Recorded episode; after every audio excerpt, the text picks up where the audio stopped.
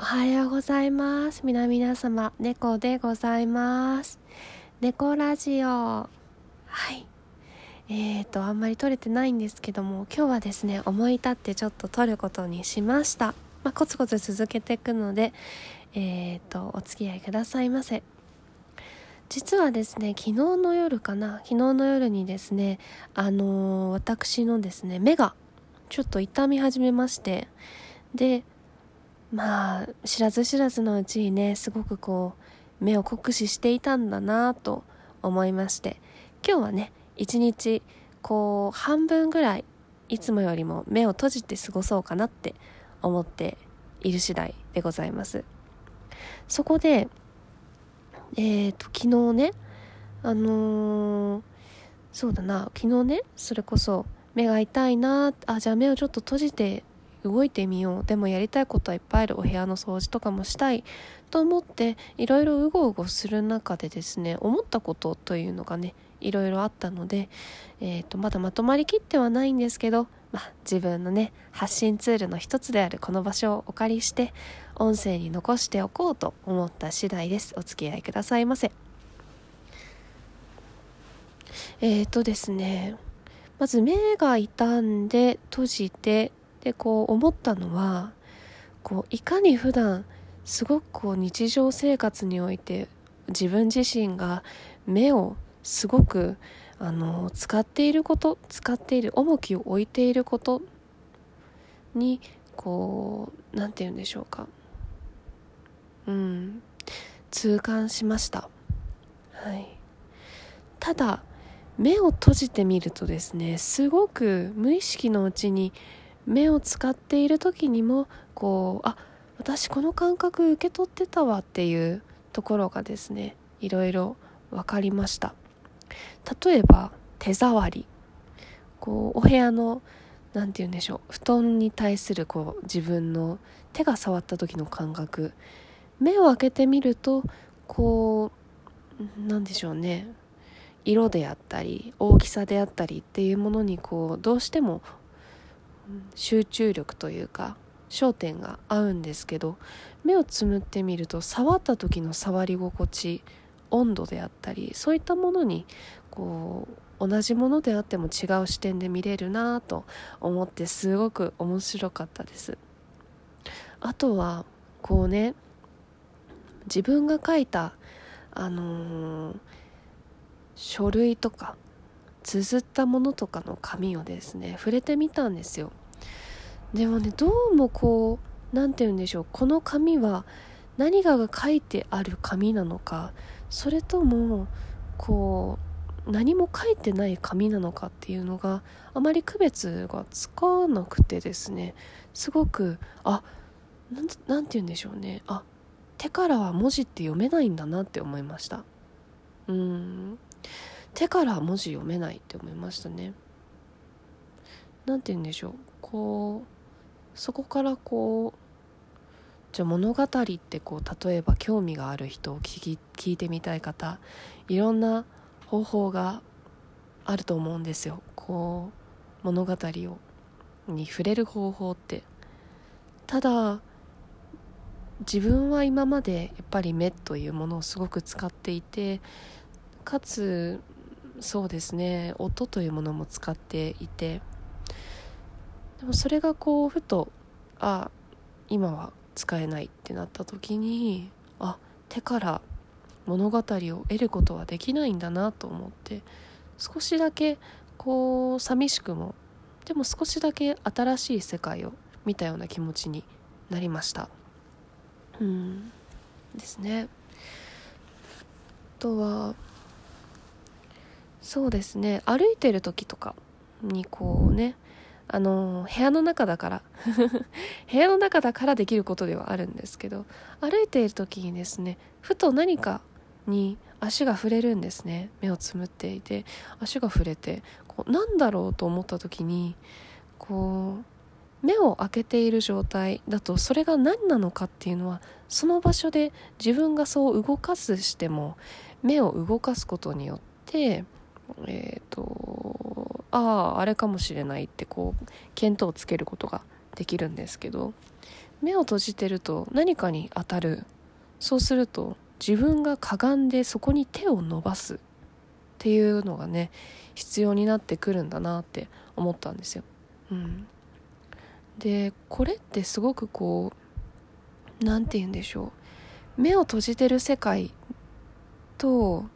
自分が今生きてる世界の中でいろんなこう矛盾点だったりよくわからないなって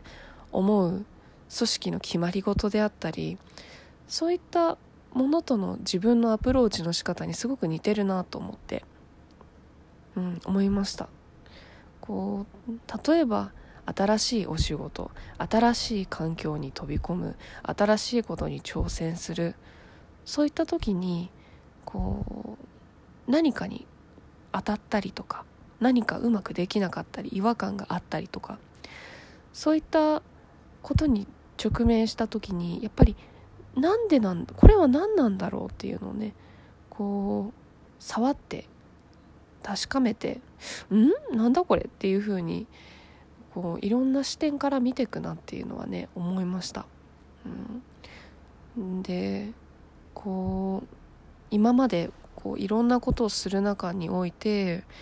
こういまいちね全体像がつかめないとかうんいうことってあったんですよ。いろいろあって。でここれは何なんだろうとか何でこんなことになるんだろうって思った時にこうなんだろうなその時の感覚これって何なんだろうっていう感覚と目を閉じながら何かに足が当たってこれ何なんだろうっていうふうに確かめる感覚が自分の中ですごくあ似てるなとなって新しい発見でしたね、うん、普段から迷うこととか苦しいなって思うこといっぱいあるのでその時はもしかするとこう何なんだろうあの時目を閉じて何かこうわからないものにつまずいた時のような感覚に近いのかなって思いました。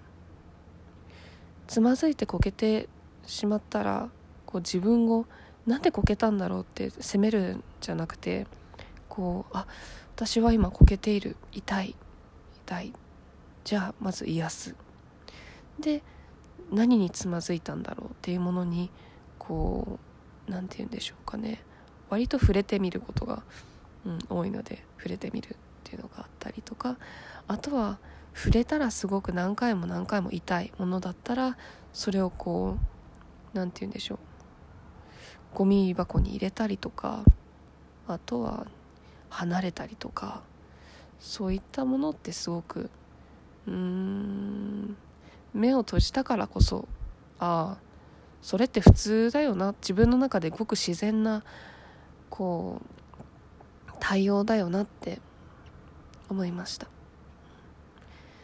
でまだこういろいろ発見途中なのであまりねこうあんまりこうまとまってはいないんですけど一つだけこの話の最後にこう私自身が思ったことっていうのがうん耳障りのいい人になりたい。手触りのいい人になりたい。話触りのいい人になりたい。っていうのはありましたね。ありました。自分の中で。うん。こうやっぱり目をたくさんね使っていると外見に気をつけるって言うなれば目の触りのいいものになろうとしてるんだなっていうのを自分の中で思ったんですね。目の触りがいいもの。うん。でもこうそれだけじゃどうしてもうんって思った時はこう話し触りのいい人話しててあこの人話しててすごく心地いいなとかあとは聞き障りのいい人この人の話聞いててすごく耳が心地いいなとかあとはそうですね手触り。例えばふとした時のね接し方がすごく柔らかかったりとかそういった人に自分はなりたいんだなと思って。うん目障りのいい人にもなりたいんですけどね。目の触りのいい人にもなりたいんですけどふとなんかこううん、目の触りだけじゃなくてそういった他のもの、うん、心触りのいい人にもなりたいなって思いました。そういった言葉があるかはわからないんですけど、うん、一つ視点というか一つ触れ方を変えることによってあ世の中にはいろんな触りいろんな心地があるんだなと思った発見をしたのでここにメモしておこうと思ってそれでシェアもしようと思って撮りました、はい、またね目が落ち着いたりとかしたらこういろんな情報といいますかいろんな方法からその都度その都度思ったことをシェアさせていただきます。というわけで今回は猫ラジオこんな感じで終わらせていただきます。でね音声だけの方がいいかな。またちょっと目を閉じて BGM との兼ね合いも見てみようと思います。ではでは皆様皆々様どうか今日も良き日を。ヘイド猫でした。